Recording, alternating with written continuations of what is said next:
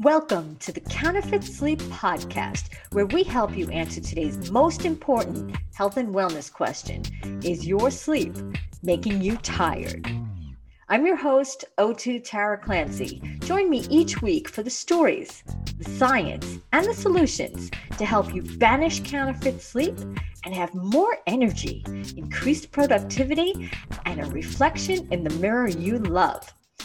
If your sleep is making you tired, it's time to change that and get back to being you.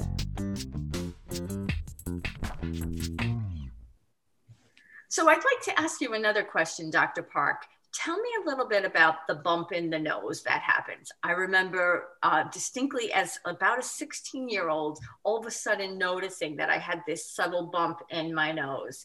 And what's mm-hmm. very interesting to me is my son, who is now 17 and a half, had the same thing happen last year.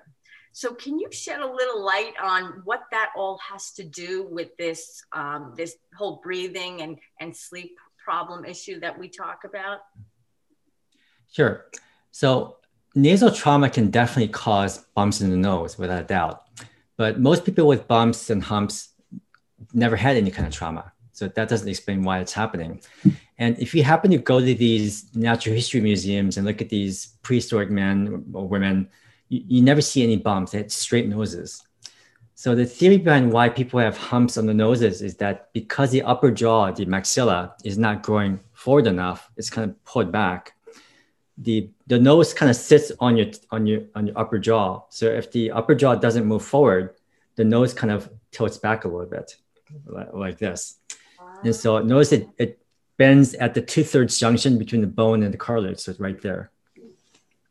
Interesting. Right. So if, if uh, I'm just, when you say that, I'm picturing a skull that I've seen and you can see uh, where yeah. the bone ends, right? Because yeah. all the mm-hmm. rest yes. of the nose is really the cartilage, this more softer right. tissue kind of thing. So it would yes. be where that bone ends, that that would right. sort of drop down right. because the maxilla, which is kind of its its support system if right the upper right. jaw is the support mm-hmm. system and if that doesn't come forward then the nose mm-hmm. is not supported yeah. interesting so let me ask you one other question as i think about that sometimes you know you'll notice a really long upper lip right the, the upper yeah. lip is longer mine is mm-hmm. longer than it should be i've mm-hmm. seen some people that where it's like even way longer is that mm-hmm. all part of the I'm, I'm assuming that's part of this whole thing then with the maxilla and all yeah, because if the if the jaws move forward, then the upper lips gets shorter, right? So if it if it gets pulled backwards and down, it gets stressed out.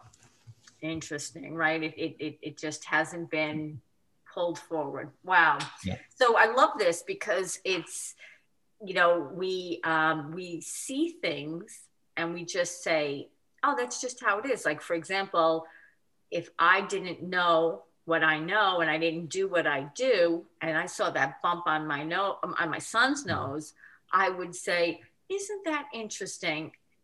Uh, for some reason, in our family, we just get this bump on the nose at around 16. But yeah.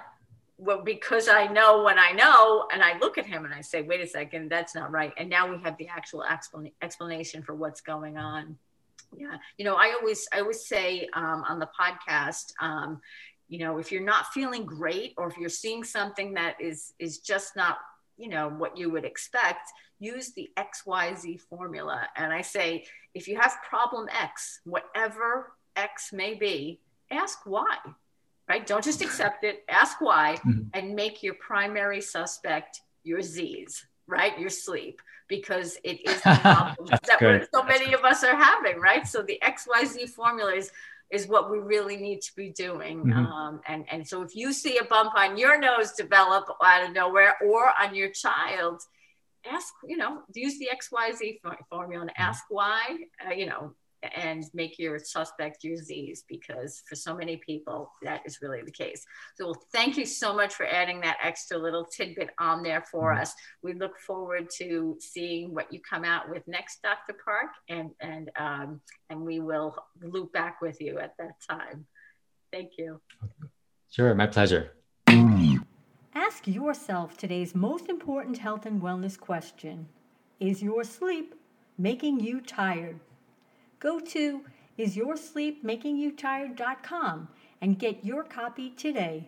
When you're ready for your aha moment, when you're ready to have more energy, increased productivity, and a reflection in the mirror you love, go to counterfeitsleep.com and take the counterfeit sleep screening.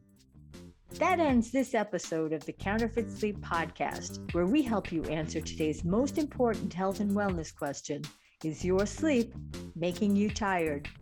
Follow us to get the stories, the science, and the solutions to help you take your counterfeit sleep journey. And leave us a review to help other people find us. Thank you. And remember, if your sleep is making you tired, it's time to change that and get back to being you. This podcast is a part of the C Suite Radio Network. For more top business podcasts, visit c-suiteradio.com.